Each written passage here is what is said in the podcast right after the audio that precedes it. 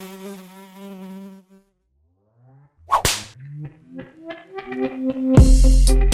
Hello and welcome to episode number 27 of the Fly Trap Podcast. My name is Christian. Make sure to hit that like button and subscribe so you don't miss out on any future episodes. On today's episode, I interview a fellow Longhorn, Vikram Chatterjee. Vikram was a fun person to have on the podcast, and I really appreciate him being patient with me since I was having some connectivity issues. Vikram is the VP for JW Entertainment. JW Entertainment is a food media production company known for their main talent, Joshua Weissman who is an influential food blogger, author, advocate, and YouTuber. And you may have seen his videos on YouTube or TikTok of him making some delicious food. A big congratulations to them at the time of the recording. They hit 7 million subscribers on YouTube.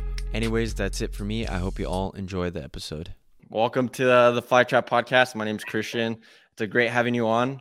Um, before we get started, um, I was doing a little snooping on your social media. I saw that you're a fantasy football fan. Um, are yes, you playing this year? I am doing pretty horrible in fantasy this year. I won last year. I uh, I I was playing for like since I was in seventh grade. Never won. Finally won last year. I got like Austin Ekeler car- carried my team. I got a signed jersey. Just got the jersey frame in, and oh, that's nice. last year. This year, um, we finally got enough people at work to make a work fantasy football league, and I'm one in five. Oh man, such a, it's such a good team. I'm just really like I have like a thousand points against me right now. Worst schedule in the league. I'm sure like everyone at work's just like that's just nonsense. But yeah, this uh, year uh, fantasy, I would say it's a pretty tough year. There's a lot of injuries yeah. and then a lot of players that you wouldn't expect to be kind of have a crappy season this year. Yeah, uh, yeah, same here. Like for me, it's I've been playing since middle school and. Um, I think this is probably like the best year I've done, and I'm hoping I haven't won yet, but I'm hoping this is the year just the league is always so competitive. Um, but yeah, I yeah, I, am going crazy. Like I'm in three different leagues right now, so but I can yeah. only, only, imagine. I'm in um, like four, and then like did some like underdog fantasy ones, like best ball stuff, and just all around, I'm just like not doing well. So like, it is what it is. It's okay.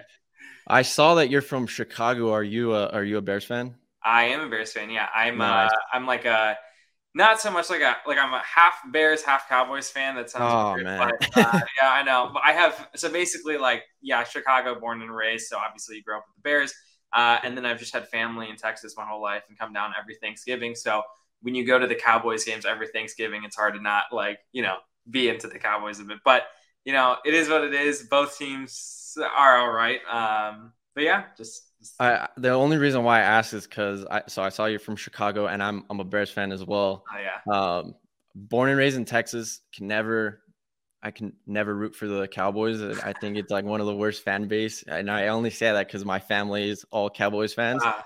Um, and I'm actually going to the Cowboys and Bears game this weekend. Nice. Um, but yeah, so I'm hoping you know they they win. But anyways, um, so I want to talk to you about you know your career that you've had. I mean, we both graduated 2020. You were RTF major.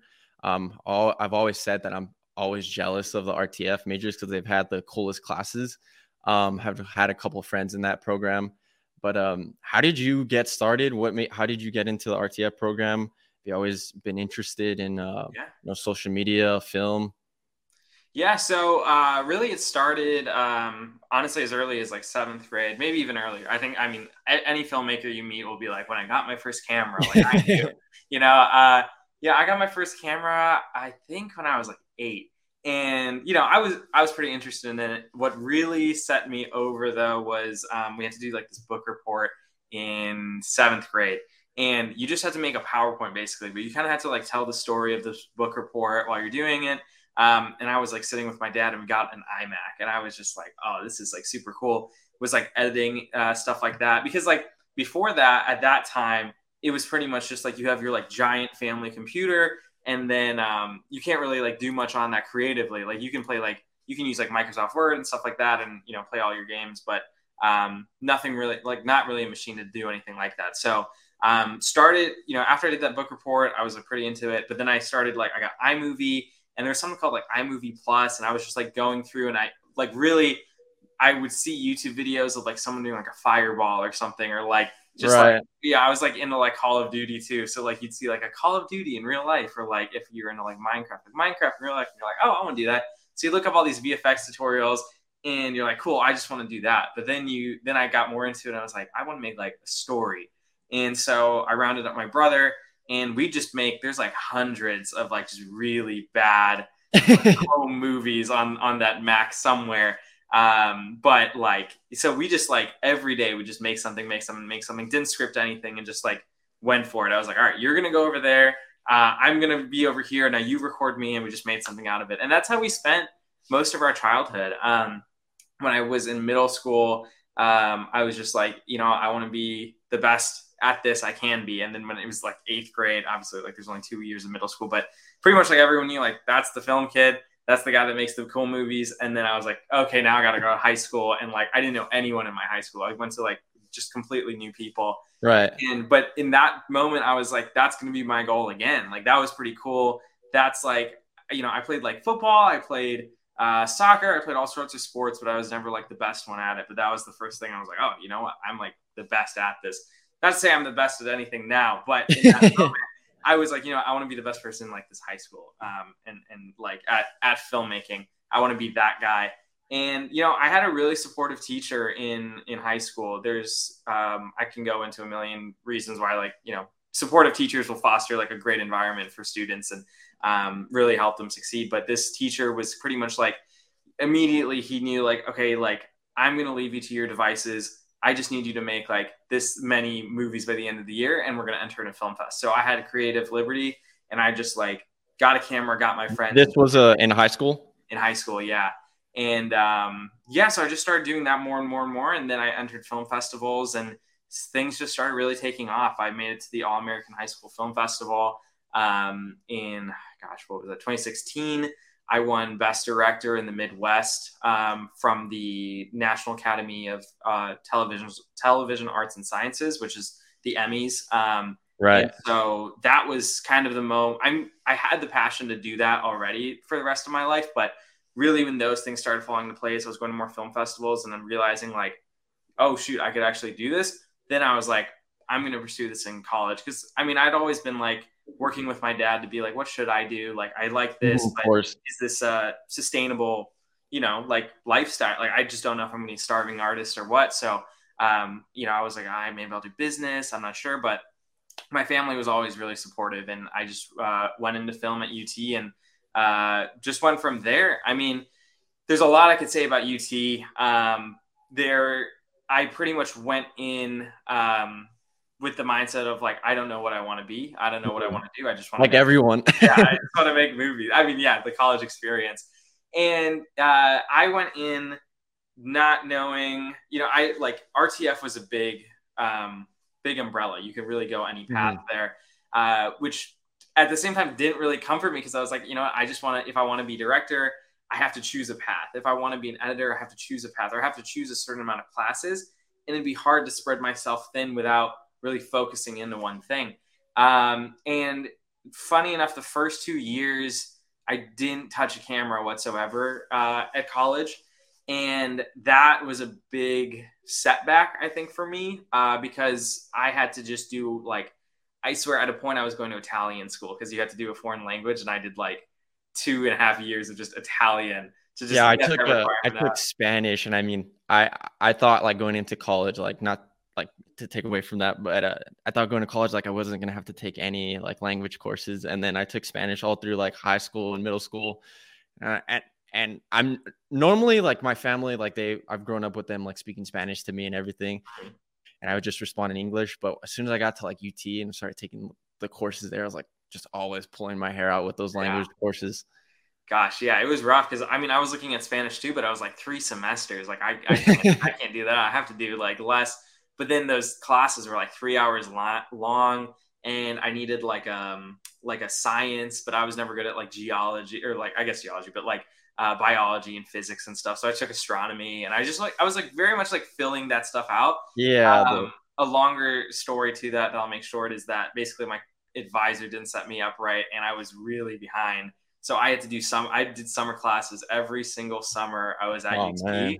to get back on track and that's actually the reason I graduated early. So long story short, um, I pretty much was making up those classes, trying to get into film classes, and only in my senior, I guess the end of my junior year, um, did I really get into a class I wanted to be in. And um, I did like 3D. Uh, it was like 3D animation and modeling, not my preferred path, but UT was also not that great at like getting you into the classes you want. I really want the yeah, they, class. I would say know. like I, there were so many classes that like were available, and then like by the time you get to like be able to register for them, like yeah. they're already closed, and you're like, well, this is the only class that's open, so and it fills a requirement, so I I don't even think it relates to anything that I want to do, but oh well, screw it. Yeah, um, I took I took advertising and marketing like four times. Like I didn't take an editing class or or anything once. Um, but basically, I, I was like, cool. Like I'm done with those two years.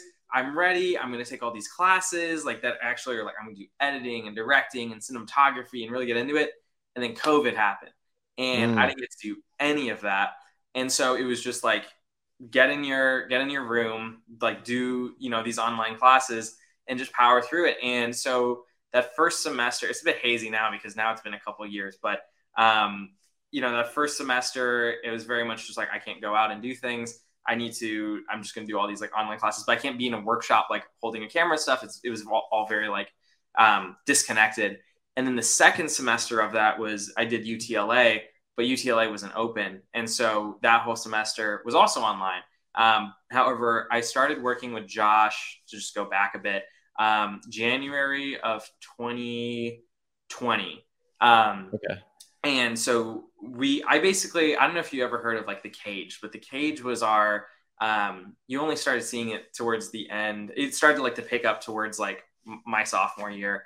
Um but people would post job postings on there. And i just saw i was like looking for a job. I just worked at one of the west campus apartment buildings and that was the most draining experience of my life.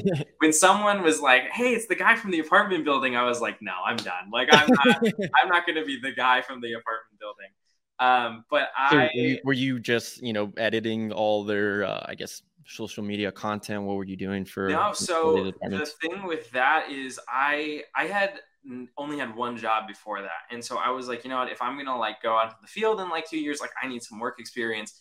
And it was literally like front desk, like reception, like mm. you're gonna sell people leases. But I mean, the setup was really bad. It was like if you sell someone a thirteen thousand dollar lease, you get ten dollars, and you're like, yeah, ten dollars, yeah. ten dollars an hour, and something better than nothing, I guess. yeah, but I, I lived at the apartment building, so it was just like, okay, go down the elevator for your shift, sit there for eight hours, go up. Um, but you know, you do that for like a full year, it gets really exhausting, especially when you haven't touched a camera in two years and you have this passion to like tell stories and be a filmmaker. And so, were you uh, still working on projects uh, on the side?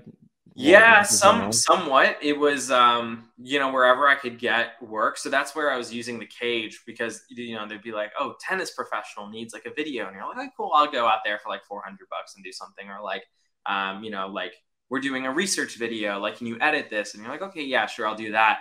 Um, but it was a lot of like unpaid jobs which is why i took like that bigger one. Um, mm-hmm. but josh's brother um, posted a job posting on the cage that just said i just saw chef needs studio manager. And it was like accounting videography and like a couple other random odd mm-hmm. tasks. And i was like you know this sounds more fun than like um, what i'm doing now. And so you know i replied to that. And i had been watching this guy on youtube um, with the most like cinematic shots of like pigs in a blanket. And like i saw like a katsu video pop up. And i was like starting to get into cooking and then I get this email, and it's like Joshua Weissman uh, or whatever the email was at the time. And I was like, what? what? I, I remember that name. And so I, am looking that up, and I'm like, oh, this is the dude I've been watching. And I remember he was saying, like, in a video, he's like, you know, like, I'm trying to have more taste testers in Austin. It's kind of weird doing it by myself. And I was thinking before I saw this, I was like, man, like, I live in Austin. I should see if I can, like, email him and, like, be in this. Cause, like, I'm pretty into his content. And I always thought that was very, like, authentic. It felt like, this is just a dude making food mm-hmm. and like I'm learning it very easily. Um, and I'd always wanted to cook, but I never like really got into it. Um, but I had I'd been like picking up things here and there, just kind of have like the average person will see it. He's like, okay, cool, like this is a cool video, and you watch it. Um, but you know, he gave me a call, and I was like, oh shoot, this is the guy. And um, I'd say later if we get into like you know what makes a good prospective like i guess uh, candidate for a job um, he saw my reel and that was the biggest thing for him because he he didn't look at my resume he didn't look at anything he just watched my work. And at that point the work spoke for itself and he was mm-hmm. like hey like you know i know you applied for the studio manager job but i think you'd fit really well as a videographer. I'm going to be shooting like i forget what it was i think it was like panda express orange chicken or something. And he was like uh, i'm going to do that. Um, can you come in to um, just hold the camera basically and we'll see where that goes and so i came in uh, it was actually his 1 million subscriber special and i just held the camera for that and then from there on onwards it was like okay cool this is working out so you know i went from holding this is this like condensed story there's like a long period of no go ahead i'm, I'm free i love to but, hear it uh, so. but uh, i'll go into the long one after this condensed one so basically long story short went from holding a camera to hey like you should hold another camera while I operate this one. So now we had a two, three camera setup because we mm. had one on a tripod. Then, hey, you should, uh, do you want to edit this? Um, hey, like, let's bring on another person. And then he was like, hey, I'm going to Houston. And I was like, oh, okay. Like, all right, I guess this was great. Like, this was fun. And, and you're still, uh, you know, I'm still in school, okay. like, and stuff like that. So I'm like, I guess, like, that's it. And you know, I'd wanted to go into um, sports uh, videography. I started working with Texas Athletics around the same mm-hmm. time, just like as an internship. Nothing paid, but like just being on a football field and like filming is like just so sick. Um, yeah, so, of course. You know, I want to I want to do that, and so I had applied for an internship with the Rams, and that was also going at the same time. And I had this decision to make because things were going really well with Josh, and the interviews were going well with the Rams, and it was like these are two like very good like fun things I want to do. Um, and at a certain point, like, you know, Josh was like, you know what, like, move out with me, come to Houston. And I was like, oh man, can I make that work? Luckily, because I had been doing all of those um, summer classes online, I actually started to get ahead of my degree mm. um, instead of just back on track. And so I was like, okay, if I don't fail a single class, I can't drop any, and I need to take on like I forget what the standard was. If it was like 15 hours, I had to do 18 hours for the last two semesters. And I was like, okay, I just gotta, I'll do that. And so every weekend for an entire three months, I drove from Austin to Houston and back. Every Man. I drove on Friday, stayed two days, came back Sunday, went to school. Um, I mean, I did school online, but like mm-hmm. I just mm-hmm. went back and forth and back and forth and back and forth.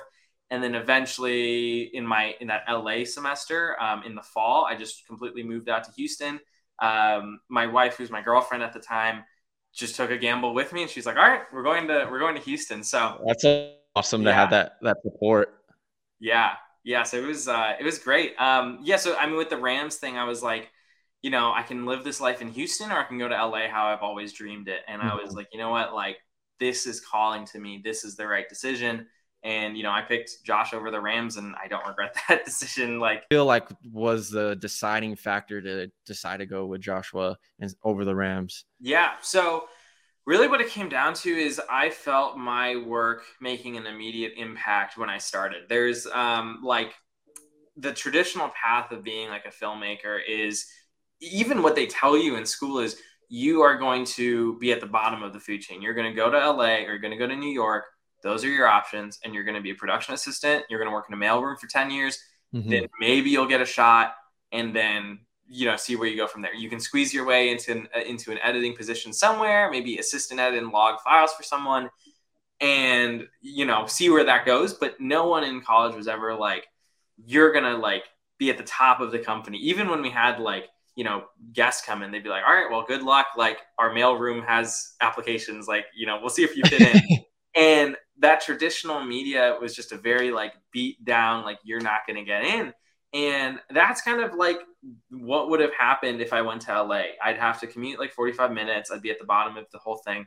Whereas immediately when I started working with Josh, and I was, I everything that I did immediately mattered. The camera I was holding made it into the final cut that was like millions of people were watching. The edits I was doing, millions of people were watching. The stuff I was in, millions of people were watching. Mm-hmm. Now, and it's not only about like you know people watching. Like when people are in the comments saying, "I learned so much," or "I took, I really enjoyed this," you're getting immediate feedback instant like just instantly and it's just like this is something that i made people happy about this is what i made people think about And so that feeling to me is just unbeatable. To even to this day, I'm like, you know, however much it's scaled, like I still, you know, read all the comments. I still like kind of obsess over like, you know, how how do people feel about this whole thing? Um, because I I like truly care about that interaction. I care how mm. my content is affecting people. Um, and so like that's why it was an easy choice for me. I was like, you know what, I I matter. Uh, what I do is is making a difference, and also the growth was insane. The the missing point I made is that you know I started with Josh in January, and we were in um, at a we were hitting a million. By the time I had to make that decision, we were already at two million, and so we were at like two point like something like the moving out to Houston was the two million special, and then by the time we got to Houston and we were there for like a couple months like it was a 3 million special. And so that thing was just like climbing, climbing, climbing, climbing. And I had kind of solidified a place where I was like, just kind of like in, in the flow of it, in the trenches of it. And it was just going. Uh, it was a nonstop train. Okay. So as you, as you were saying, about to hit 3 million subs. Yeah, so we were about to hit three, three million subs, and it just kind of became a moving train. I get I kept evolving my role, doing more and more things. You know, there was a point where you know Josh had a two camera setup. It was the main camera and like this wide camera, and I was like, what if I just hold the camera off to the side? We mm-hmm. had a mm-hmm. third angle in, and I'll figure out how to edit it and stuff like that. But then that was something where like, okay, shoot, we've like elevated the production of this whole thing by like a lot now. And I was like, what if I shoot in like slow motion? And then we started shooting our B roll while we while we were shooting, which saved him a lot of time. But we started doing little things here and here and there, and we just kind of became like this unit. Like at 1st mm-hmm. you know, like Josh was kind of like this, uh, like I guess he was like this micro celebrity to me. I was like, like I don't like this guy's bigger than anything I've seen before. And like, so when I met him, I was like, you know, nervous. I was like, I'm doing like, you know, I'm here to hold the camera. We'll see how this goes. But we started to really become a team just going through it like day by day by day by day um, you know and we you know became really good friends off the bat. Mm-hmm. but then as we kept going we were like we saw the merge. Because i you know i had like a business minor. I had like this background. Josh had uh you know he, he's a, a, bit about josh is like you know he obviously is very much like in the culinary world but he's a great business mind as well. So we both were just clicking firing all cylinders. We're like we have to do this. We have to do this. Great idea. Great idea. I don't like that idea. And then we just go go go go go and just like click so very collaborative, right? And it was very collaborative. And we were when it was co- like when COVID started, we said we had all these plans to like go out to like Montana and go around like to Maine and go crab fishing and do all these like crazy things. And then we were just like, okay, shoot, like we can't do any of that. What do people need? And we're like, you know, like store bought bread is off the uh, shelves. Like let's make store bought bread uh, at home. Like let's make mm-hmm. all these guides for people at home. And that was a perfect storm with COVID because you know, everyone's home, everyone's like, oh, I need to like cook for once. And then there we were at the exact perfect time to be like, hey, like, we're to help you cook. And, you know, as more people got, were going inside, more people were watching and just kind of exploded. So by the time it was like the next year, like January of the next year, we were already at like 5 million or something like that, or like really close. Or maybe we had 4 million. And then later that year we hit five. But, um, yeah, it just, it just kept rolling. It was, um, it was unstoppable. And I, mean, I just saw that you guys just hit seven million. Um, I mean, it was was today today, yeah, right? Yeah, like last night, today, this morning. Yeah, yeah. that's so. Awesome. So going back to what you were saying, um, you know, like about being fulfilled, you know, with the content that you're putting out. Do you feel like you put a lot of pressure on yourself to develop like the best content and and and is there like a point where like you put out content you feel like you, like it didn't measure up to what you wanted? Yeah you know that's actually that's a very interesting point because that is kind of what we're going through right now but kind of getting out of. So you know when it something works for years i'd always you know i've taken the business classes but also known that like if you mm don't evolve as a company you're gonna you're gonna sink. Um, and you know so that's kind of what they preach. There's the best uh, case study is kodak. Um, it, right. you know, they, they, were like making film and stuff like that yep. they didn't want to go digital they were left behind and now you know they're they got like sold to the government and they're making medicines or whatever so like they they never evolved they're stuck in their ways and that's what happened mm-hmm. it, but it's the same thing with every business you need to evolve to move forward and so like you know we were like oh yeah we're evolving like we're moving to a new kitchen and we got a new place in la and all this kind of stuff but like at the end of the day, it's like, you know, you can, these are all tried and true, like evergreen videos. So, like, you know, like if it's a tech YouTuber and he makes an iPhone 14 video, what happens when the iPhone 15 comes out? No one's watching the iPhone 14 video. But if you're making like shepherd's pie, shepherd's pie is always going to be shepherd's pie. So we're building this enormous back catalog of footage um, and, and videos and content and stuff like that. And it's like stacking up. And we're doing eight uploads uh, a month. And we had a very set system of, you know, we're going to film three times a week and we're going to upload twice a week. And so that way we always have one left over for the next week. And so we just keep building and building and we'll be, right. we'll eventually get weeks, months ahead. And at its prime, we were like, not that it's not as prime now, but like at its like prime of efficiency, um, we were just like, go, like we'd shoot our three, we'd send it off um, either to like a freelancer or like I, you know, I was editing it, Josh was editing it. At a certain point, we were like, let's try some people out. Some mm-hmm. people didn't work. It, it's hard to like find people with uh, to just like do an immediate turnaround with the exact content you want and the style you want. But then we were like, you know what, let's build an in-house team, and we started building an in-house team. Um, but yeah, we were just like firing all cylinders, and you know, our team has been through many changes. We've added people, people have gone. Um, and we have a very, very good team now, very talented team that's completely built out.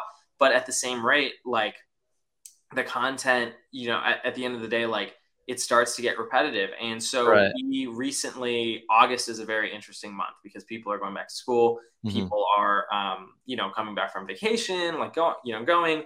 Um, there's a lot of people just not on YouTube. It's um, statistically like just a, a rough month. Even Mr. Beast, um, you know, his video that got 35 million views was his lowest performing video in that month. And so we went through like a slew of those. It was my wedding at the same time. And it was just like, man, like we're getting hammered. Like all yeah. our videos are like, we have a ranking system. I'm not sure how much you know about the YouTube ranking system, but basically. No, that I'm, I'm starting to learn a lot of like the, the intricate yeah. parts about YouTube and trying to do a little bit more research of everything that goes into it, like the analytics and trying yeah. to figure all that stuff out. So a lot of stuff is new to me. Yeah, to, to make it easy, the ranking system is uh, either your like best tool or your worst enemy because best tool meaning you can see your video compared to your last 10 and how it performs. So, you know, like if I do, um, you know, McDonald's fries, for example, that's probably something that's going to be like ranking number one because like hmm. McDonald's mm. is super popular. Um, you know, uh, it's just, you know, that that's going to perform well. However, when it doesn't, and you're like, oh yeah, that's a surefire going to be our number one ten, and it's like an eight, then you're like, shoot, like, you know, we were banking on this many views. It's actually at this. So we are talking about the, the you know the the analytics and like the ranking yes, system. Um, yes, yes. Um, so yeah, you, basically like you know you see all your videos ranked up against your last ten, so you know you always want your next video to be better than your last. But mm-hmm. then if you have like you know a one out of ten, a four out of ten, a two out of ten, and then you just have like three eight out of tens in a row, you're like, man, like we are like tanking right now. Like this, this sucks because you're used to being like better and better. And obviously, as you get more and more subscribers, you're like, okay, mm-hmm. more viewers, more viewers. And then suddenly we're back in this position. And this literally happened like last week. We're suddenly in a position where like our viewership is like how it was when we had like, you know, six million subscribers. And we're like, well, or sorry, because we just hit seven, like when we had five and we're like, man, like what's going on?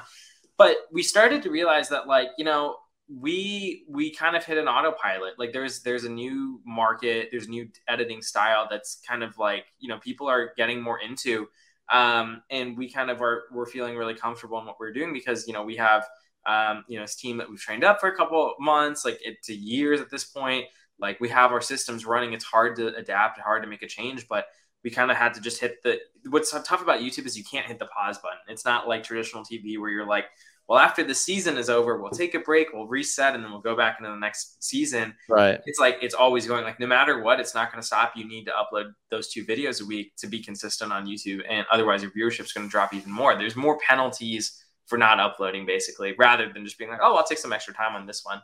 Um, you pretty much have to hit those deadlines, and so we're kind of in a point where like, oh, we need to develop new concepts, like, but we have all these ones. Like we have the next at the best points are when we have the entire next month completely done. Like the edits are done, we're filmed. Like we just have to work on the month after that. But when you're like a month ahead and you're not performing, you're like, shoot, like we filmed like eight videos. What do we do with those? And so we scrapped all those videos. Mm-hmm. And then we were like, we need to go back to the drawing board. And so we're trying to lead more from, um, you know, more of a storytelling angle now. Um, because we started to realize while it is very successful to be like, you know, here's this good recipe, and you know we're just going to take you through it most people on youtube number one their attention span is a lot shorter because of tiktok now so you need to make it snappier but also the right. other of it is you know you do a certain amount of dishes a million times over it's like you know we need something new we need something exciting to spice it up so like you know, you can only do fried chicken so many times. You can only do like noodle dishes so many times. Like, you know, once you hit all the top ones, then it's like number one, people are getting bored and they're trying for a new like style. And at the same rate, you're like, I have this whole month of like stuff we thought you guys were gonna like, and like no one's liking it really. Not to say no one likes it, but like, you know, it'll still get like half a million to mm-hmm. a million views, but you know, where we want to be, it's not good enough really. So we need to, we kind of were just like, we can settle for all these eight out of 10, seven out of 10s and just push it out and just put content out to put content just learn out. It, keep learning but, and evolving as you go, right? Yeah, but we're gonna just put ourselves in a hole here, and like people are gonna get bored. Like we're gonna be bored, and we always want to satisfy ourselves. So that's kind of where we're like, we need to take a step back and just do something else. So we recently went through that pivot, and uh, we have some exciting stuff coming out because of it. But yeah, so is the audience pretty vocal about like if they don't like a video for you guys? Because i mean yeah. you know, everyone reads a youtube comment and you know there's a lot of trolls on there but for for you guys um yeah. but, yeah will they josh, tell you when you have a bad video? Yeah josh is uh, pretty under the microscope. His whole brand is based off you know refinement and being the like top culinary guy it's like you know this isn't just an average home cook this is a guy that was a chef like he needs to know what he's doing it needs to be perfect and so you know like you'll miss here and there on, on, some stuff. You know, we have to put out eight videos a month, you know, and we're filming three times a week. If we use the wrong chili pepper, we're going to get 500 comments about it being like, I do the, the research. This is culturally insensitive for not, it's not that dramatic, but sometimes it's like, you know, like, you know, this rice specifically wasn't used in this part of this region and now you've offended like all the people from that region and you're like no like we just wanted to make a cool like guy something you. that you weren't even thinking about though they'll bring up yeah because we have like a million moving parts you know for every dish you know say we make five items of those five items there's like 50 things that go into each one and like it's only josh and like one other culinary guy keeping track of that and then on my end it's me filming it taking that go we have a lead editor now but for a while it was just me you know lead editing um, mm-hmm. but you know we we have to pass to the editing team and they need to get it out as fast as possible and so you know those things we miss on sometimes but you know the the people that have something to say you know will speak louder than you know the people that don't and so you know you can have like it seems pretty loud, but you know, you'll have a million views, but then you have 400 negative comments. You're like, you know, you'll be thinking about the 400 negative comments, the 40,000 likes on the video. So, right. uh, you know, it's it's best not to try and get it, let it get to you, but you know, you'll notice a trend. If someone's just like, oh, I hated this, I hate you, Josh, then you're like, all right, there's nothing I can do about Whatever, it. If like 400 yeah. people are like, you know, that's the wrong like dumpling wrapper, you're like, oh, okay, yeah, yeah, yeah, my bad. But um, you know, we always try and take the feedback and, and see what people like. And we opened a Discord recently, and just today we were between two thumbnails, and we are like, hey, like, which one are you guys going to click? And they were like, I was thinking the other one, and everyone was like, hey, the other one. And you know, the video performed well, so we got um, you know our our three out of ten video today, which felt pretty good. But yeah, I mean, it, it, there's a lot of analytics, there's a mm-hmm. lot of conversations, there's a million decisions that go into making a YouTube channel sustainable, but at the same rate, it's like you still want to make stuff you want to make, and you know you can't just like bend it um, to the will of like you know like the masses. You know, we could we could easily do McDonald's every day, and we mm-hmm. know that'll get like you know good viewership. But at a certain rate, we're like, this isn't what we want to do. We want to push the boundaries of food entertainment. We want to be the best we can be in this space, and that that isn't in the plan. We need to make good like quality content that people right. want to watch. So, so one thing I, I, wanted to ask you, so I was, you know, when I was going through Josh's uh, YouTube channel, mm. saw one of like the first videos that he ever uploaded was, you know, his journey of, I, I guess it was uh, weight loss and making a cookbook of of uh, healthy foods.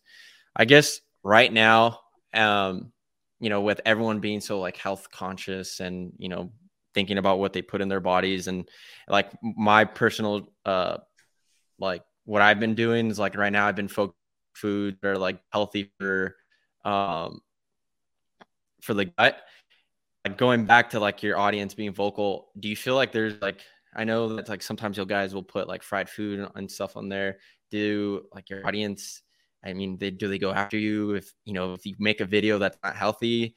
Um yeah, yeah. There are people. There are people on every video. Uh, you know, the the thing is that food everyone eats. Everyone mm-hmm. is attached to food in some way. You know, it's not like, you know, some people can be into it and it's a niche. It's interesting because like it's a niche on YouTube, but like in in reality, it's the biggest thing that there could possibly be. No matter what you do, who you are, like how old, how young, like you got to eat food, and food is the core of your life. So you know, people will want certain things, and you know, we we try to make what the most people want, but at the same time, it's like, what do we want to do? What's going to perform?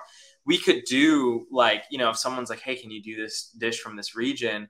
It's like, yeah, that'd be cool to do, but at the same time, like maybe you know, only that region really enjoys the food. Um, healthy foods we do like to do. Um, it doesn't perform as well, mm-hmm. but that's not to say that we don't want to do them. Um, we just need to put a better angle on it. Really, we have some really good ones planned um, for kind of like that season where people do want to uh, to be like lose the weight, like New Year's resolutions right. and stuff like that. So we're we're gearing up for it, and we feel pretty good about the ideas we have uh, for it. But um, yeah, I mean, I, I also think though, like, you know, if, if you're just doing fried food all the time, it's an issue. And so we always like have our, when we have our meetings at the beginning of the month and we plan out our uploads, we're like, we'll also as a team and be like, you know, that's too much. Like, or that we need to lean back on this, or we need to put more of this in here.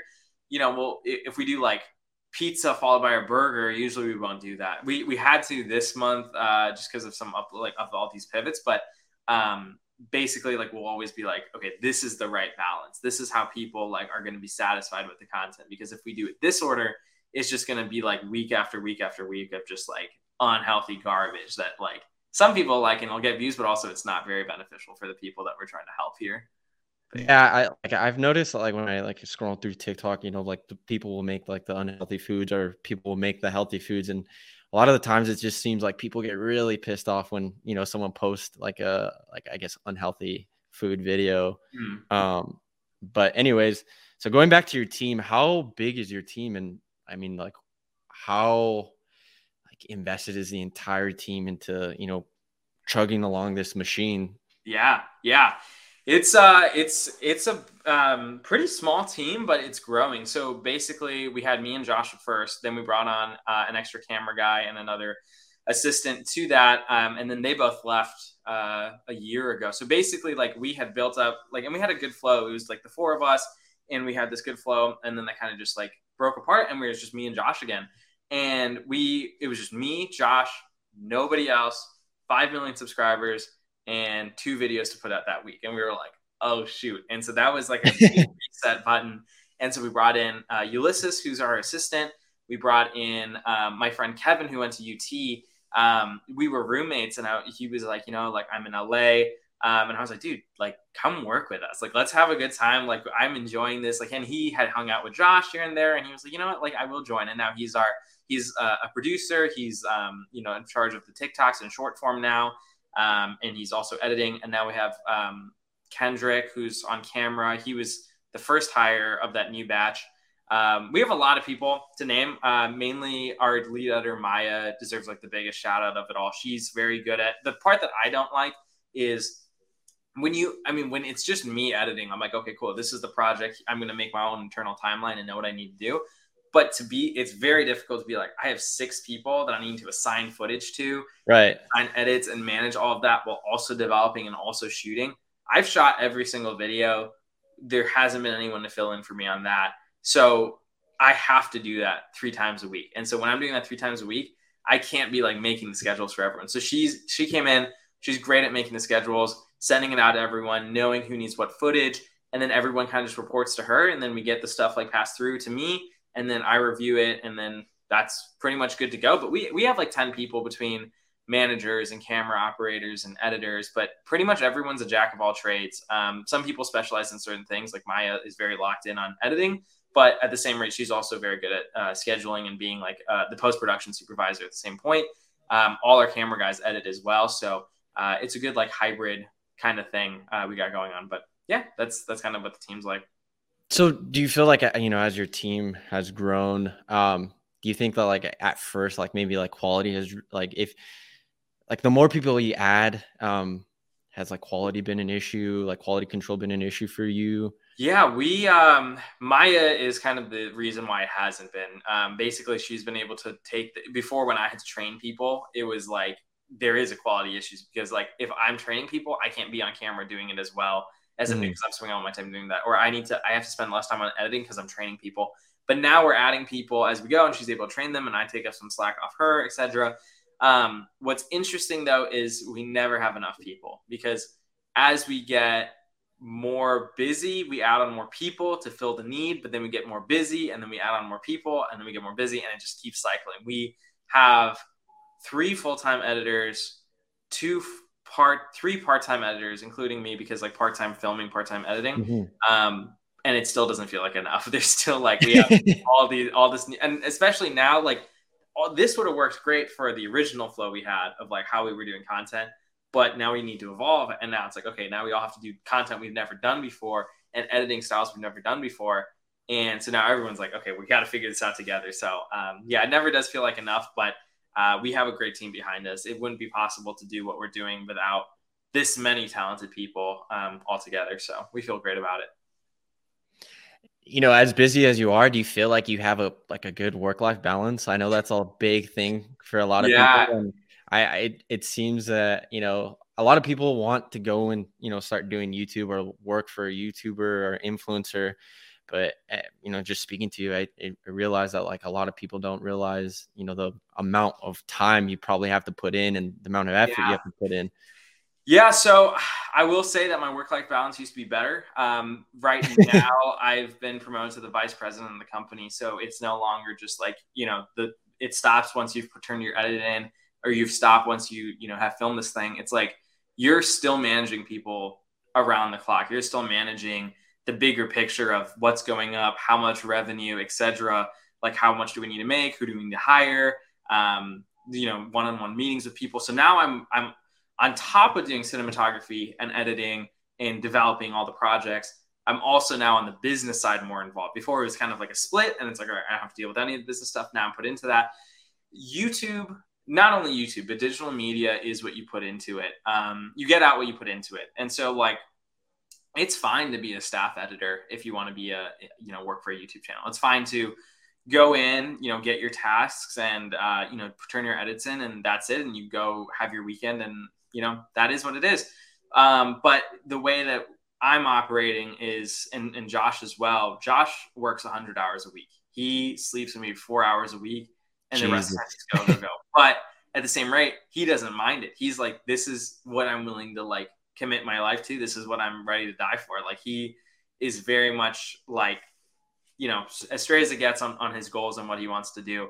Um, and you know, I've I've shared the same sentiments since I've joined. So, you know, there's a lot of commitment you got to put yourself into. Um, you know, I was filming like on my like in the morning before my wedding day. Uh, or morning of my wedding day, we were filming something because we were in Chicago. We're like, oh, we gotta finish. Okay, I have my wedding now. Um, but it's not, did, not, not, to not to uh, did that uh, sit well with your wife? You know, I, I wasn't seeing her anyway that day, so like it's kind of like a, we're like we'll t- we'll have our wedding later and we'll be fine. But you know, it didn't really affect anything, so we're good. I was just like, okay, like wedding's at five, I'll just go for two hours, then we'll do this. But um, you know, it's it's tough because yeah, like there is the other side of it. You know, if I was single, it's it's one thing, um, you know, because it's like all right, I can like come back at eleven o'clock and I can go to work at 7 a.m. and you know just go through it. But you know, there's also a relationship to maintain at the same rate.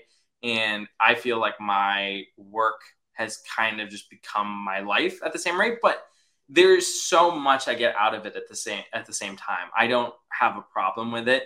It becomes stressful, sure, because mm-hmm. you know you're like, oh, like especially when you're looking at the analytics and the analytics are down and you know you're you feel like you've put in so much work into it and so much time and it's not only just your work time it's your personal time that you put into it now and it's not doing well. But then when it succeeds it's just the greatest feeling in the world.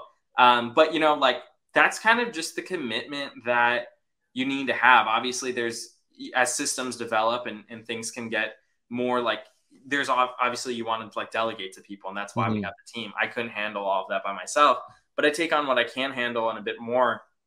And I, I see a result based off of it. If I wasn't seeing a result and I was just throwing stuff at a wall and it wasn't sticking, I'd have a huge problem with my work life balance. But you know, I put in the extra work and we get the extra views. I put in the extra work and we get, um, you know, either recognition or, or we get to help that many more people. There was a, we recently did a festival um, and that was like a, you go in at 10 in the morning and you're not done till midnight because you have to work this entire festival. But that whole thing was for charity and we're helping people. And that's the right. kind of thing where you're like, you know, like it doesn't matter. It doesn't matter how I feel because whatever I'm putting into this, there's a lot of pressure just, you know, for, for the viewers that you need to hit this video that we're making, um, unreleased right now, but basically we were donating a, a dollar for every meal we serve there. And awesome. not only was it that money that's going to help those people, but the millions of people watching are going to see that. And so now it's just me, a camera, Josh, and like, you know, another camera guy. And we're like, we need to make this the greatest story we've ever told so we can help these people out. And then you have that pressure and you're like, I'm going to sweat. I'm going to be tired. I'm not going to get sleep because this is bigger than me. It doesn't, it doesn't really matter. And you kind of set that aside sometimes, but it is obviously important to take care of yourself. And we do have those times to take care of ourselves. You know, we still get like our Thanksgiving breaks and, and stuff like that, but you know, there's a lot, a lot of work that goes into just keeping it up and running. And, you know, sometimes, you know, you'll see YouTube comments that are just like, I hate you anyway. And you're just like, man, like, I'm giving my all for you. But, um, you know, it is what it is. It's, it's in the trade, but it's very nice to, um, you know, go around. I was at, I was just like in LA and I decided to go to the Chargers game by myself. And like three people walked up to me and they're like, oh my gosh, I love your videos. And I'm just like, I did not expect anyone didn't recognize in public. okay, there we go. um, but yeah, I just like got recognized at this game and like they're like, oh, you know, like you really helped me start cooking. I started cooking for my mom. I started cooking for my grandma.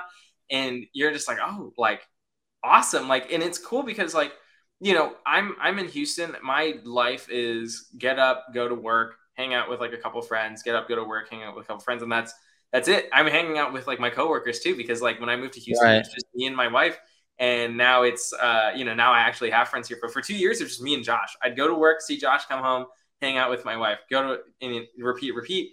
And those are all the people I'm interacting with. And then we like do a pop up and like 4,000 people show up like last second. And you just have these wow. like all these people lining up for the food and like just talking to you and be like, oh, I love like what you guys are doing. Like keep it up. And you're just like, this is so much bigger than I could ever expect. I like, you know, I, I still don't get recognized as much as Josh, obviously, but like I go out with Josh and like no matter where we are, like we'll be in like Denver, we'll be in New York, and just like one person every time we step outside is like, hey Josh, and you're just like, whoa, like this is a lot bigger than we thought it was. Like, and I just forget how big seven million people does it, are. That's nuts. Does it scare you when people start to like recognize you in public? And is that like a weird thing?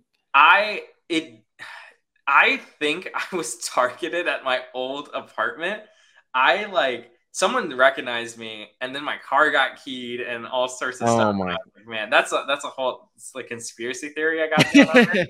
I'm fine with people recognizing cameras. me when it's not where I live. But outside of that, it's it's cool. I really like meeting people. I really like seeing that that's the thing that it goes back to you know had i chosen that like rams mm-hmm. gig or if i if i had gone to the traditional film industry my it's not about like even the recogniz- recogniz- recognizability or recognition. It's like i'm i couldn't help as many people. That's kind of all I've wanted to do. Like mm-hmm. um, you know in, in, any capacity whether it be um, you know charitable whether it be like making a, a, you know a story about something that truly matters or, or you know helping people cook and maybe now even doing both um, i've always just wanted to do that. And so when i get to see the direct effect of like hey like you know i was able to cook my uh, I've I've gotten this story of like my grandmother passed away and now I know how to cook a recipe and then you guys have taught me how to do stuff and now I've like really helped my family out. And it's just like a lot of little things you don't expect because you know you could be like oh yeah people are just like cooking them you know eat but like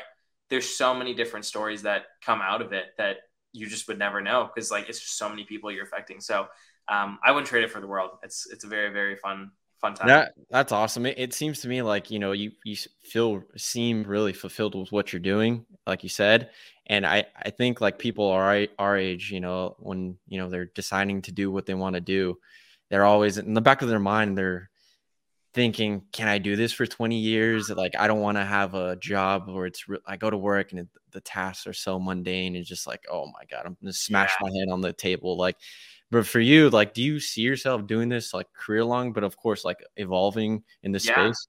Yeah, you know, there's like we we've always thought that the, that the, it doesn't stop at YouTube. We always have we've always had bigger ambitions, you know, like getting a show and like you know making opening a restaurant. And there's just so much ways to go. And, you know, I just really want to build it out into the biggest thing it could be. Josh, from the get go, is like, I want to make the biggest uh, food product media production company that exists. And, mm-hmm. you know, I was very much like, why not? Like, let's do it. And we're doing it. And so, you know, we're on the path and things change and things evolve and, and stuff like that. And you always have to like keep your head on a swivel for it. But like, you know, it's nothing I can't handle. And it's something that I feel like that I can, I can do well, you know? And I, I think like, you know, a lot of people can do it. It's like the mm-hmm. commitment mm. that you need to have for it, you know, like, um, obviously like when, when it comes to youtube you need to make things that people care about you know the the underlying thing is does if you want a million views is what you're making something that a million people care about. Um, is this a story that a million people want to hear?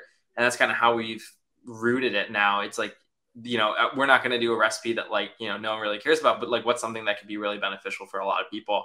Um, and that's kind of how we'll do that or like what's entertaining to a million people or more. We're even shooting now where we're like what can 10 million people enjoy and stuff like right. that so um, yeah, that's kind of where it's gone. I forget your original question, but that's where I ended up. With. No, no, no, that was a perfect answer. I mean, going back to like wanting to make like the biggest like food production company, like, do you feel like, I mean, going like to trend traditional media, like with the Food Network, do you feel like, you know, those guys are your biggest competitors, or more so it's like other food influencers or YouTubers? Yeah, what we've tried to do for a while is just kind of put our blinders on and not really see what other people are doing in the space. Like mm-hmm. keep keep a tab here, but like you know, there, there becomes a point where like you know people will copy each other. People will be like comparing each other to the other person, and then if you're doing that, your audience is doing that. We're kind of like we want to be the best we can be, just as true to ourselves.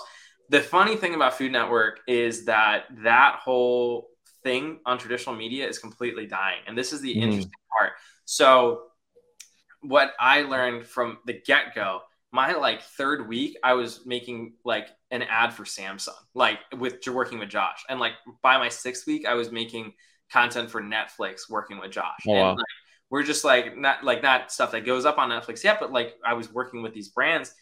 The thing is that they the money that they can spend on YouTube goes so much further than they can in traditional media. It's going to fall into more eyes. There's trackable links. There's more analytics, and so all these big brands are moving to the digital space. That's why you'll see like, oh, why is there this like bounty paper towel ad on my TikTok? You know, like, but you know, like our generation in mass is watching TikToks and they're getting like 30 million views.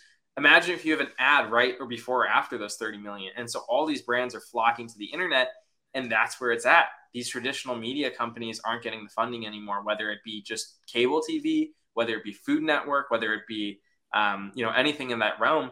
Everyone is trying to move online. You know, like for example, you'll see like movie stars too. They're starting YouTube channels because they're like, oh, I could like mm-hmm. do this now. it's interesting because like sometimes it doesn't work. You can't. Sometimes it's hard. It's very difficult from to go from YouTube to like you know a traditional media but for some reason, it's even harder to go from traditional media to digital because everyone just expects you to be like that. So like Will Smith, I think he has a, a fair amount of subscribers, but there are other celebrities that move over. And it's like, all right, you have like 200,000 subscribers on this and like no one's really watching your video. So it's an interesting transition. Yeah, but, I've noticed that. But yeah, I mean like traditional media is dwindling um, mainly because of all these companies just pulling towards digital media. And that's something that I found – especially to like be super sustainable because I'm like, what am I going to do? Leave this and go to traditional media? Number one, like I'm prepared as a statement to do this like till I die, basically. Like right. what I am passionate about. This is where I want to be. This is like what I am living for now. And I don't see myself going anywhere else. I want to evolve it. I want to take it to the highest potential it could be and beyond.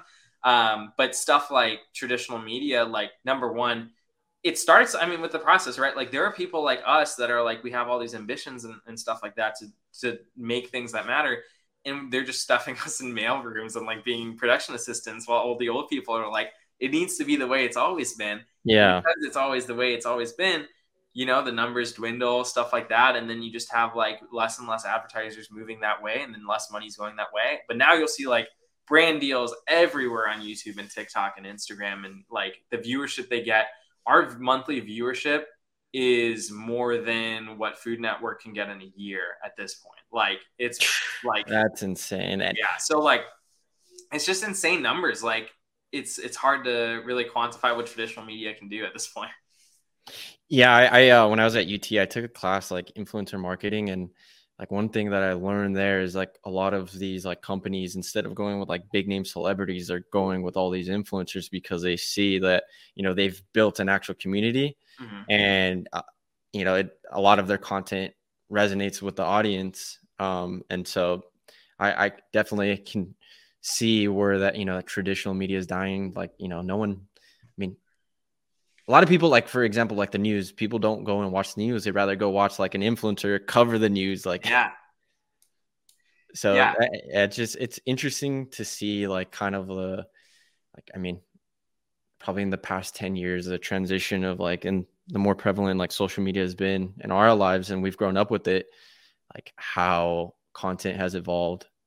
Yeah the like it's really interesting because like the it's such a big shift and everyone will like like it, the numbers just aren't there. The numbers mm-hmm. just aren't there for for like all these traditional media people. But like the other thing is like youtube and like tiktok and all this kind of stuff have always been built to be personally driven. It's been built to be like i really like watching this person and so i'm gonna like subscribe to them. You know you're not really subscribing for you're subscribing for the content and what you can get out of the content but main story is you're subscribing for the people and so if you're already like locked in with these people in the community, it's going to be so much easier to receive an ad or something like that um, for for these advertisers. But basically, I went to this YouTube convention and they just talked about this for like an hour to a board of advertisers, and just the numbers they were showing was like this like gigantic number, this gigantic number, this gigantic number.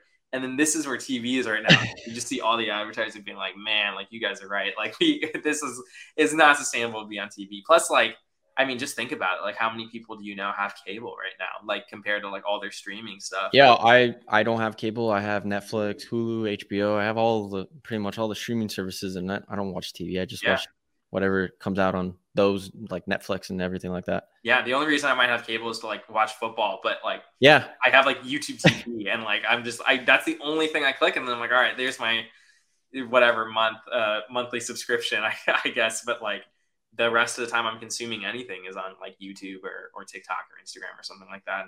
I mean, I don't even think it's an 18 to 24 thing. I think a lot of people, like my mom, is like serially on Instagram Reels, and she'll just be sending me Instagram Reels, and I haven't seen her turn on the TV once in the past couple of years to like see anything. Like, yeah, I mean that same thing with my mom. I would say she's probably more on Instagram than I am, sending me reels throughout the whole day. Yeah, and I mean, I don't go on Instagram and like look at reels. I'm if anything, I prefer like YouTube shorts, but yeah. I mean, like all day she'll send me like a reel. And it's always like that's all like my DMs are filled. It's just like reels, people just sending reels with yeah. me.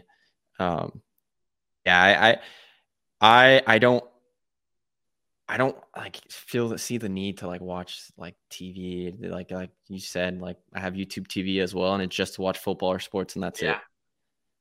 Yeah, I mean, like that. That's it. And then also, when you're watching TV, like you're not going to stick around for the ads. If you're watching TV, you might have recorded something, you'll skip past it, or like he was like, "All right, I'm going to like go on my phone and watch TikToks like while the ads are going or something." Like, I mean, that's just how it is. But yeah. So, being you know within this space, you've obviously you know learned a lot, and it seems you know you've been everywhere.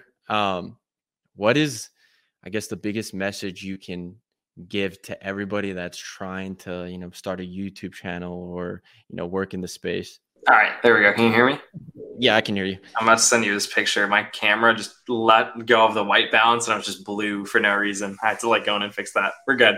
Um yeah so i heard i heard your question. Um yeah this is this is the big thing. Um my biggest advice to give people looking to enter the space well first looking to enter the space but then also like when you're in the space there are so many jobs that mm-hmm. no one knows about. If I had known this going in, my perspective of college would have been completely different. There are every creator I've met, whether it be Cody Ko, whether it be like um, you know Noel or just I mean like whoever, they are always looking to add people to their team. And if you're talented and you can handle something like that, and if you're a jack of all trades, like if you go in and you're kind of the same makeup of like I can I can direct and I can edit or not even direct. It's mm-hmm. like I can film a video and I can edit a video. Like there you go. Like you just send an email to whoever you want to work with and shoot shoot it out there. Like shoot your shot and like there'll probably be a job because like every creator I've met at any given point is like, man, like I'm looking to add to our team. We um met with Nigel, who's Uncle Roger on YouTube, and you know we were having dinner with him, and this guy's like huge. He gets like four million views a video, and he's like, you know, like your team's crazy. Like, how'd you build it out and, and, and stuff like that, and like how do you how do you do what you do? And we're just like, well, I mean, like started with me, but like also like you know, it's just the hybrid. Like, you know, I can do this and this, but he was just like, yeah, like I just can't find anyone. Like I've been looking for a while, I just can't find anyone, and like I don't know where to look even. And we are just like, oh, I mean, like try like Facebook, try like right something like you know, like I you're bound to find some find someone, but like that's the thing you need. You can't just like apply on like Indeed or something like that to like this type of field. You need to like you know act, like I don't think a DM would work, but try and find like a manager's email or something because like, you know, we'll go to our managers be like, hey, we need help. Can you like help us find some people and, and stuff like that. So that's the first part. There's so many jobs in this industry. Also, the most valuable person you could be in the industry is to be a jack of all trades, to be able to do like all these different things. But like a lot of these creators looking for editors as well. Um, you don't feel like, I mean, like it, it just seems like the same thing with like job postings, right? Like, you know, go on LinkedIn and there's, you see like 200 applicants. Is that like i mean is that yeah the so the other the other part of that is so we were looking for an editor. We had a thousand applicants. It was very easy to decline a lot of them for a very simple reason and it's because they didn't include any work or they didn't include mm. anything. It doesn't matter if you go to usc and it, and this is me speaking from I, me hiring people like i've had to like people on our team like i've like made the decision to hire them it doesn't matter if you've gone to USC, NYU, like all these film schools or anything like that. Even if you do, your work, if it's good, it's good. If it's not, it's not. If it, you know, so like if I get an applicant that's like, hey, I never went to college, but like here's my work and it's the most beautiful thing I've ever seen, then I'm like, perfect. Like, you know, come in, let's do an interview. Or like, hey, I cut this uh, edit. Um, you know, I don't even know where most of our crew went to school. Like, I just never looked at their resume like that. I just right. their work and I'm like, you're talented. Come on, let's try it out. Wow, you're doing great.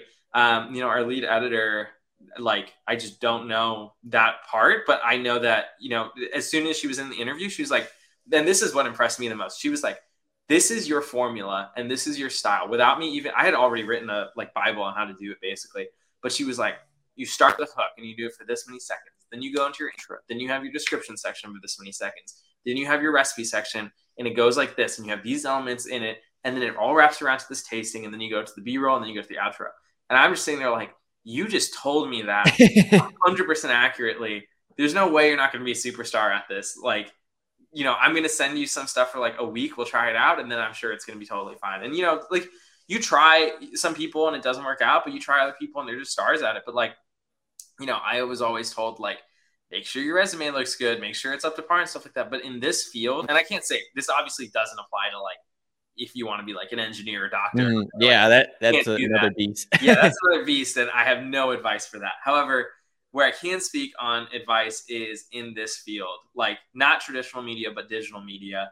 Your work speaks for yourself, and if you have, you know, you're going to a great film school or you're going to a great school in general, and you don't have anything to show for it, just make some stuff, put on, put it on the resume, put it on the reel, like wow people really. Like you know we got a lot of clips of just like people at their iphone in the park and it's like listen like i understand you have a passion for this but the same rate like we need to make videos for millions of people and we need you to like be on it. We need some good editors, yeah. some good camera people. So um you know at, at the end of the day the work speaks for itself. But if you like reach out to someone and you're like hey here's my work. I'd love to like work with you or discuss working with you and your work is actually that good then they're going to email you back that's just like i mean unless they just don't see it but like you know, your, your chances are higher than none. And then, you know, even if it's good and they're not hiring, they're gonna be like, I'm to look for that guy like next time, that guy or girl, like next time I'm hiring, or I'm to put them on the short list. And I mean, it's really been every single creator I've worked with have asked for like, hey, do you have anyone you know, or like, do you have any uh, recommendations, or like, I have like this guy. What do you think of this guy? And you're just like, oh yeah, like this guy's good, and you just watch the content, and content just speaks for itself, really, when you're trying to look for a job in this in this space. I'm glad you brought up about like, you know, it doesn't matter what school you went to. Um, mm-hmm. Like, you know, one of my buddies, uh, so he was like a soci- sociology uh, major at UT, right? Met him randomly in a class, uh, like an advertising class. And then he said, he just one day, like, I, well, COVID happened and he lost his job and he was already kind of like already filming. Mm-hmm. And he just started like a marketing and advertising like company in Austin. And, you know, I asked him like, where did you learn how to like edit? He's like YouTube university, everything you can learn how to edit is on there. Yeah. And he, you know, what he's done in the, like the past two years, like he's killing it. And he still says to this day, like YouTube helped me out to learn to edit. He's like, I didn't go to, I didn't take all these classes to learn to edit. Yeah. I never learned how to edit in college. I never learned how to edit in high school either. I never did like I mean I I kind of came in I was like I can do it and then I just did it but it was dedicating myself to I mean it's the it's the same kind of thing. Like Josh on his end he didn't go to culinary school either. He he learned by practicing. He learned through through practicing the techniques, reading books, going on YouTube, etc., and and just went from there. And that's what we're trying to do for people. Um, but at the same rate, like you know, same same for this side of it on the pre on the post on the post production side and production side. It's like the most experience and the most helpful experience I got was actually doing it. Um, I like can't say that I'm like, oh, because I went to college and because I went to film school, I can do what I can do. I can do what I do because I learned it all on YouTube. Mm-hmm. I sat, watched tutorials, made my own short films, edited that, like just kept learning and learning and learning. All right, there you go. I'll I won't keep you uh, much longer. No worries, no worries.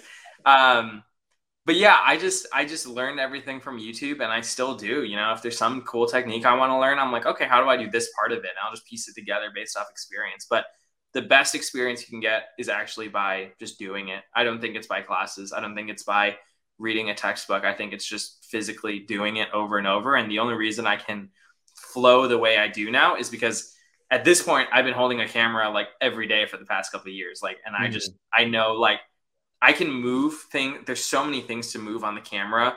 Like food is so much different than shooting people. Like shooting people, you can just put an autofocus on them and that's that. Shooting food is like, okay, that sauce is going behind that thing. I need to lock the focus, turn the focus, lock on the thing behind it, let that flow, and then pull to the back. And in my mind, I'm just like, like with the buttons, I'm just like, like, just like I'm just like moving, moving. It's already uh, what is it called? Uh, muscle memory. At muscle memory, yeah. And but that happens with your mind too, like editing, um, you know, developing, etc. Like the more and more you do it, it, it operates the same way. You just kind of get in the flow. And there are things that would take me a month back in the day. Could I could do it in like five days now, uh, or something that would take a week, I can do in an hour now. So it's just really experience. And I think it goes past like just what we're talking about here. I think in all fields, the more experience you have, the better you're going to be at it. Like practice makes perfect. The age old saying, but yeah, I mean, that's pretty yeah, much it. Of course. So I, I have to ask, cause you said, you know, food is different from filming people. Um, you know how like in traditional advertising, like, you know, when you see like Burger King or McDonald's, whenever you see the the food on the menu, mm-hmm. and it's th- that food doesn't look that way, and yeah. it's a lot of like you know um, cosmetic things that they do to the food. Mm-hmm. Um, I, I mean, I don't know if you can have you guys ever done that before. No, and, and you know what? I'm I'm proud to say we've never done that, and that's the cool part. It's it actually looks like that. We we had it was interesting. We were doing our photo shoot for the cookbook, and they were like, "Oh, you don't want to like use like real like tomatoes here. You we can just use these prop ones. They're like, you don't have to use real ice cubes. We can use this like synthetic thing." And we're just like, "Why wouldn't you?" like, well, like it's easier, and we're just like, "No, like we'll make ice cubes, or like we'll salt tomatoes, or we'll cut it and like." the thing is, like Josh, no matter how hard he tries, he can't make food that looks bad. Like he'll he can just eyes closed or not looking, he'll look at me and he'll chop garlic and just be like this. And it's the thinnest slices you've ever seen.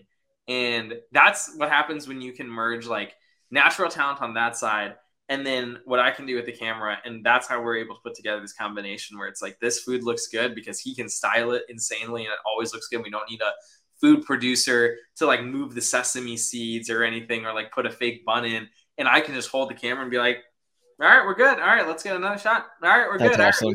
Right, it's cool. It's cool, and I think that's very prideful. Um, it's it's a big source of pride that like you know we can just make things that look good, and and that's the other thing.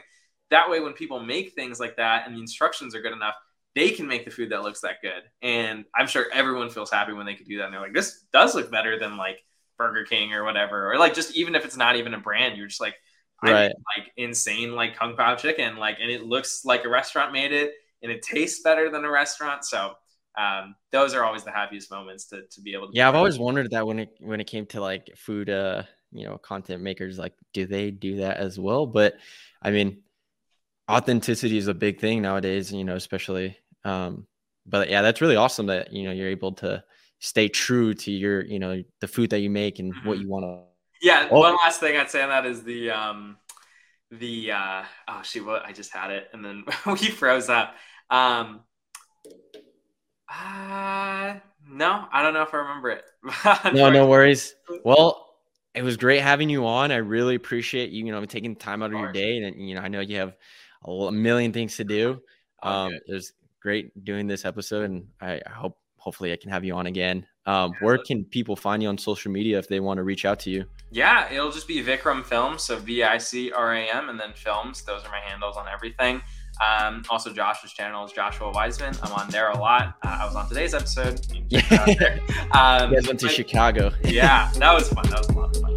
Um, but yeah, dude, thanks for having me. I'd love to be on again. That's it for today's episode. I will catch you on the next episode of the Flytrap Podcast.